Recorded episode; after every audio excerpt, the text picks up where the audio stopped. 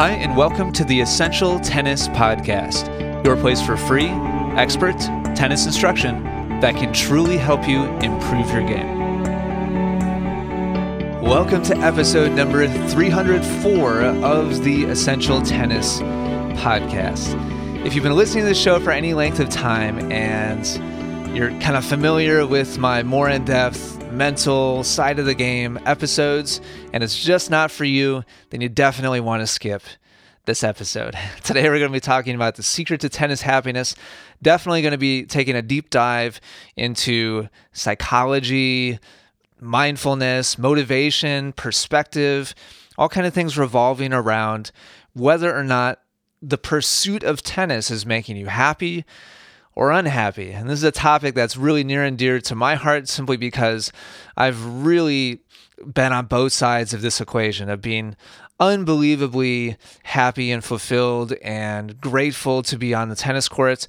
And I've also been in a place of being completely disappointed and dejected with myself and utterly frustrated to the point where I've I've given up competing. And so it's always kind of been a pet project of mine to figure out how to articulate the path forward to really being completely fulfilled in the game of tennis and and loving every moment of it. And this I think is going to be my best effort there. I hope I hope this really resonates with you. As I was driving to work today, I suddenly kind of pictured in my mind this this image of a really simple illustration. I want you to picture as you're listening right now, just a straight, long line right in front of you from left to right. And all the way on the right side of that line, all the way on the far right side, is representative of the greatest tennis player of all time. Whoever whoever that is for you, doesn't matter which era, whatever. It's just the expression of like as good as it gets, as as much as you can possibly master tennis and at the highest level you could possibly perform.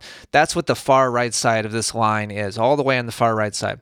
All the way on the left side is complete first time beginner. This is it represents the very first time walking onto a tennis court, picking up a racket and trying to hit a tennis ball so it goes over the net and into the into the court on the other side.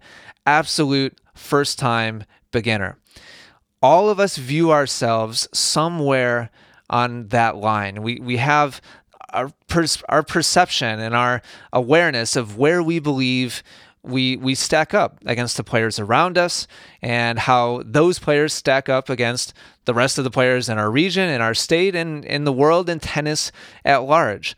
And some of us have a healthy view of ourselves and where we fit on that continuum and others are on a completely different planet and completely out of touch with reality. And that is a, is a big reason why there's a lot of frustration in tennis. And that's just part of it. And we're going to get more into that in a second. But first, I just want you to really clearly picture that, that line, that continuum right in front of you, and maybe kind of pick out a spot between the far left side and the far right side of kind of where you where you think you fall in into into the grand scheme of things. And it's not like a right or wrong kind of thing. Just just for the sake of illustration and to kind of picture what we're going to be talking about moving forward.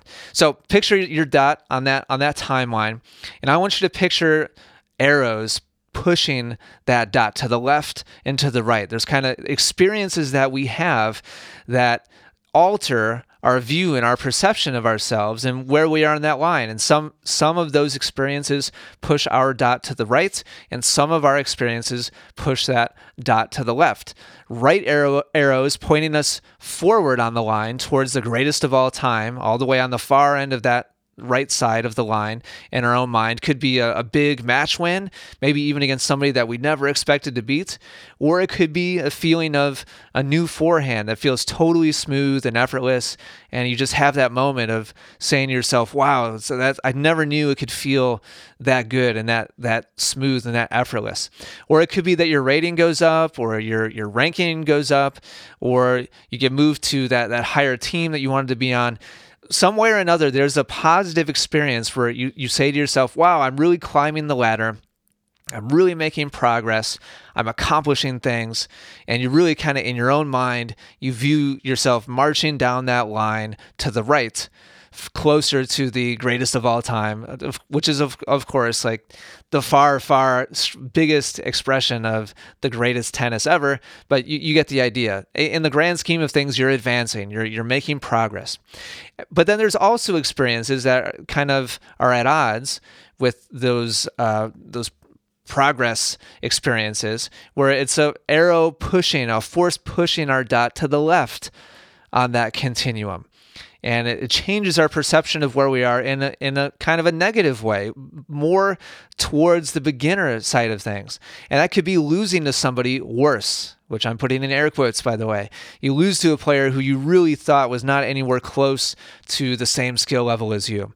Uh, or maybe for the very first time, you see yourself on video, you see yourself hit a serve. You've maybe been playing tennis for years or even decades. And for the first time, you see your serve on video and you just say, how could that possibly be? How is it possible that that's me on that video? Uh, I, I, my picture in my own head was completely different from that. We hear that all the time when we have students come and work with us in person.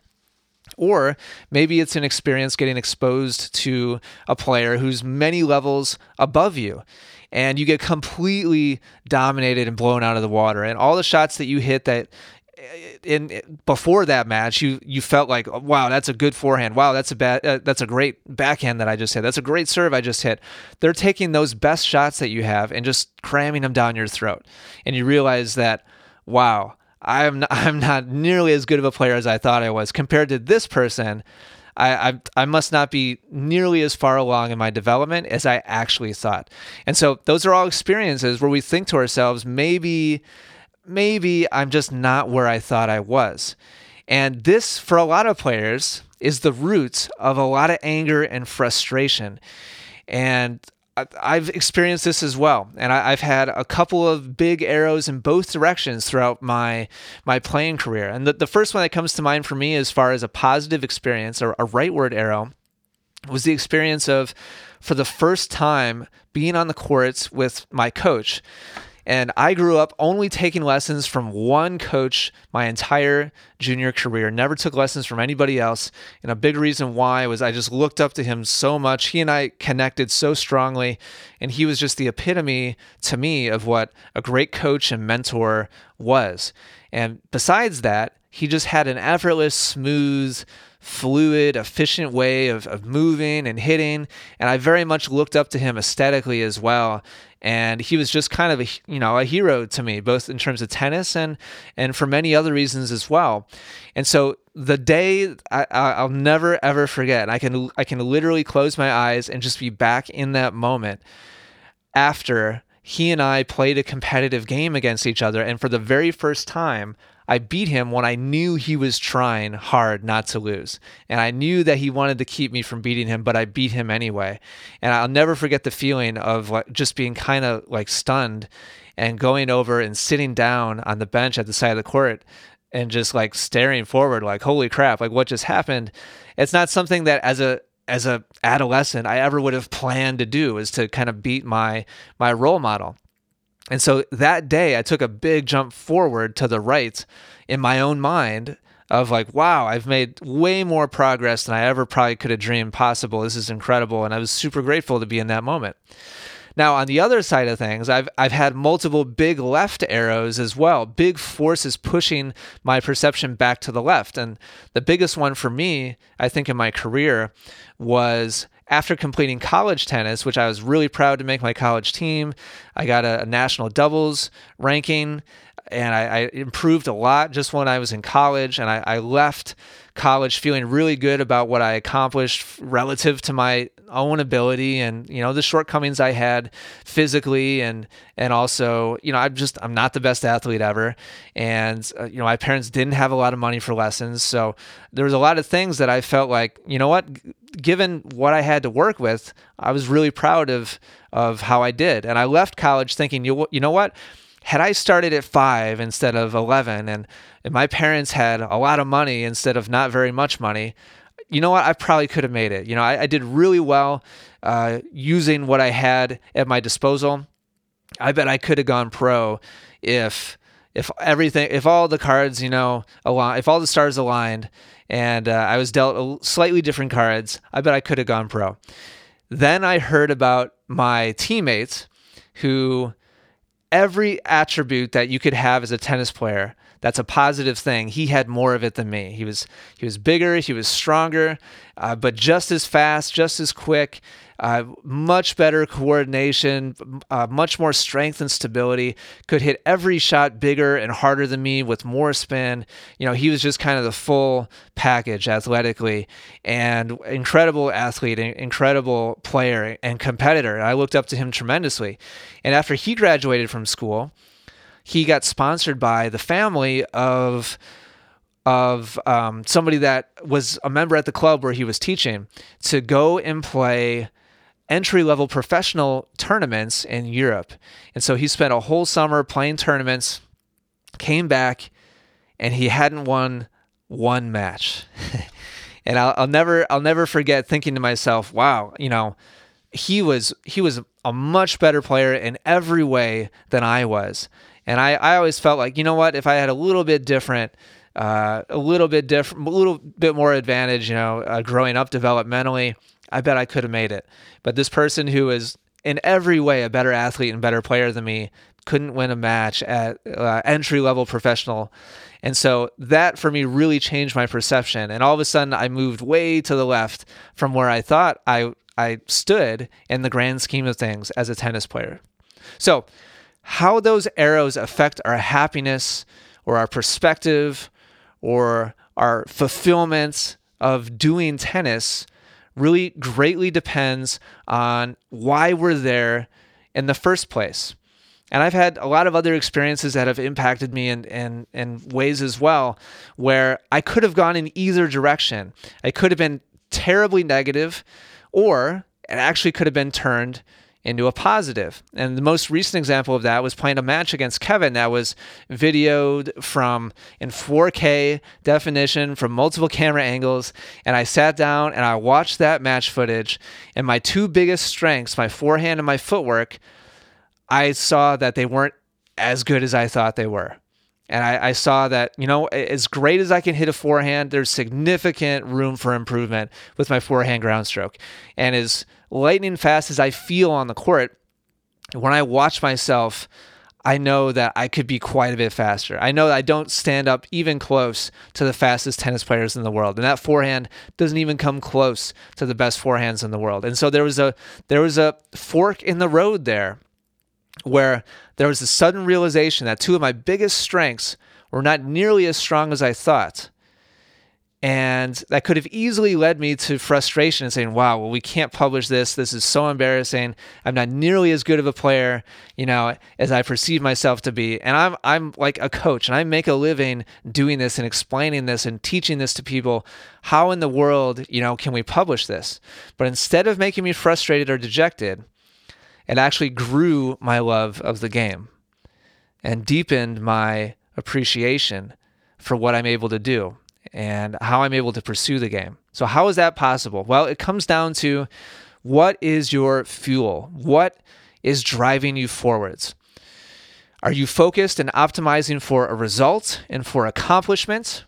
Or is it because you love the process itself? In other words, do you crave the accomplishment and the recognition of what you're doing and, and what those results give you, or you do just love doing the thing? Do you just love the actual action of working on your game and playing matches and drilling and videoing yourself and doing all the all the little things that give you one little bit of extra understanding and perspective. And so here's kind of what happens if your primary motivation is results based. Just to really clearly define this. If you work hard and you're optimizing for results. And all you really want is to see yourself march down that continuum to the right, day after day after day, accomplishment after accomplishment after accomplishment. Then what happens when you lose to that worst player? Well, I've heard this all the time. After somebody loses to somebody else that they didn't think were, were anywhere near their level of play, I've heard the disrespectful statement, that's not even real tennis many times. Sometimes out loud, other times, usually online. It's not really said, you know, to somebody's face. But when somebody plays against a pusher or a dinker or a hacker or a moonball or a junk ball or whatever you want to call it, I've heard that's not real tennis after somebody loses to that person because they were exposed. They're trying to hide the fact that they weren't nearly as good of a player as they thought. And this person with unorthodox technique and weird spins and maybe clunky movements beat them. And rather than own up to that and say, wow, you know what? I've got a lot of work to do. And you know what? The things that I thought were strengths for me maybe are not as strong as I thought. Instead of taking responsibility, somebody who is really focused on results, aka winning, that match is going to say is going to come up with excuses. They're going to protect themselves. They're going to protect their ego, and they're going to come up with some kind of thing to say that detaches themselves from that result because they can't possibly deal with the fact that they lost to that player because they're wrapping up their whole identity as a tennis player in that result. And so that's not real tennis. If they if they really knew how to hit the ball, then I could really play my real game but they didn't let me play my real game because they're just junk balling. How about video analysis? I've heard over and over and over again every excuse in the book. Oh, it's too hard. I'm not good with technology. It takes too much time, too much extra work. I feel really weird and awkward, you know, recording myself on the court. Everybody's going to look at me. The bottom line is that that person usually is protecting themselves from seeing the truth. They don't want to be exposed like I was recently to the truth of what they actually look like and how they actually move and how they actually swing at the ball. Or, last example here, how about that doubles loss with a partner who's not as strong? And that, per, per, that player who's really results focused comes off just complaining about their partner. Oh, they were so weak. They just set me up at the net over and over and over again. They were so terrible blah, blah, blah. Instead of taking responsibility as the stronger player and figuring out a way to win, or saying, you know what, I didn't have the tools I needed today to make not make up for necessarily but to be able to make the adjustments necessary to really carry my partner to the win i didn't i didn't have what it took today to really help my partner out the way i needed to and so we ended up losing instead it's wow, my partner was terrible. No wonder I lost that match. The bottom line is when you're optimizing for results, and that's what your primary indication of success is, then it's going to come down to excuses and protecting the ego and only seeing right arrows. You're only going to see the things that confirm that you're moving down that line step by step, down that continuum to the right. And in psychology, they call this confirmation bias. It means that you are filtering and only seeing the things that confirm the picture in your mind that you believe to be true. And everybody has this picture in their mind. Earlier in this episode, I talked about how some of us are really in line with reality of ourselves and we have good self awareness of our skills and our game. Other people are on a completely different planet. And a lot of those people like living on that planet and they don't want to be pulled from that alternative universe they don't want to be pulled from that alt from that alternate viewpoint of themselves because I would completely change everything that they believe to be true and so they protect themselves by that uh, from that rather by making excuses now on the other hand if the process is your primary motivator and just to define that it means that you're doing the thing. You're doing tennis because you love tennis. You're playing matches because you love playing matches. You're working on developing your forehand because you love developing your forehand. You love the process. You love the actual steps and uh, each individual little dial and knob that you turn. Uh, you just find enjoyment in trying to figure it out. When that's your fuel, when that's what's pushing you forwards, then it's not about arriving at some flag in the ground. It's about enjoying each little step in the journey. And wherever you end up, you just you enjoyed yourself along the way. You weren't trying to optimize to arrive at at some pit stop within a certain amount of time. Instead, you're just focused on doing the best job you can in the moment and enjoying the process of doing that thing. So, when you get left arrows and your process fo- and your process focused, when you, you're just doing it because you love doing it, and you have a setback in your perspective, rather than get frustrated and angry and dejected, and you wonder why you're wasting your time, instead, your perspective deepens and your appreciation deepens. When you understand the thing that you love that much more, it makes everything that you do that much more enjoyable. And so, in review, just really quickly, these are the two big paths that you could take in response to those left arrows when when you you something is revealed to you that you weren't aware of and it, it just kind of moves you a little bit to the left as far as where you thought you stood in the grand scheme of things. Uh, when you lose to that worst player, when, when you discover you look different or worse than you thought, or you discover that your strength is, is actually flawed, if you're results focused, then your response is either going to be denial or excuses, or you're going to say, wow, why am I even wasting my time? I've put in all this work, all this energy, I paid all this money for lessons year after year after year after year, all to look at myself and find out that I look like this. What's the point? If you're a results-based person and you need accomplishments and you you are holding tightly on to your perception of of where you are in the grand scheme of things, your response is going to be extremely negative anytime there's any kind of leftward push. On the other hand, if you're focused intently on the process, and that's the reason why you're doing it is because you enjoy the actual steps along the way. And it's not about arriving in some arbitrary place.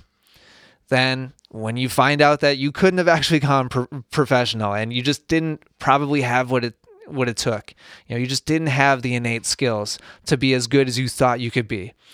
Or just recently I learned exactly how flawed my backhand ground stroke is. I've always known it's my biggest weakness. Recently, I saw it in much more detail than I ever have before, and it was really apparent to me. Like, wow, of course it's been a weakness. I've, I have a tremendous amount of work to do there if I ever want it to rise to the raise to the rest of my game, which I have also found has room for improvement uh, just recently. And uh, coming back to that, I've discovered recently my biggest strength wasn't as strong as I thought because I'm much more process focused now than I ever have been before, my response internally is wow, tennis is just such an incredible game. It's so deep and so nuanced and so layered. And I feel so lucky and grateful that I'm on this path in the first place. And I get to experience this and I get to grow as a person while I grow as a player. I get to learn more about myself as I learn more about my tennis and to be able to experience that discovery and learning and uncovering of new knowledge and new understanding about myself and uh, how I respond to different situations and against different opponents. And every time I unearth something, it's an opportunity to improve and grow more. And it's just, it's a kind of a cyclical, uh, positive reinforcement loop of discovery and improvement and discovery and improvement. And for me personally, for every step that I that I personally take forwards in my understanding of my own game, it illuminates another five or six steps out in front of me because it un- uncovers other things that I didn't understand before. And this is true of my coaching as well. And so then I can take a couple more steps forwards. And as I take those steps, other steps become illuminated that I didn't understand before. More things are connected. And so, as those interconnected pieces make more and more sense, and I have a bigger, broader understanding and perspective of the game as a whole, I appreciate it that much more. And it's a positive feedback loop, as opposed to, wow, this is, I can't believe what I look like. I thought I was X, instead, I'm Y. I've just been wasting all this time and energy and money because you you are not viewing things and coming at things with the right mentality or perspective. So, if I could wish one thing for you, listener, it would be to play tennis because you love playing tennis and develop your game because you love developing your game. If your sights are set on a rating or a team or beating X player or looking like the picture in your head of tennis excellence that you think you look like, then disappointment is more than likely right around the corner. If you put all of your aspirations in accomplishment and results, then anytime there's a setback, which there will be setbacks, anytime there's a reality check, and there will be reality checks, then the result will be frustration. If, on the other hand, you're focused on the process, then the result is an expansion of your understanding and your appreciation for the game.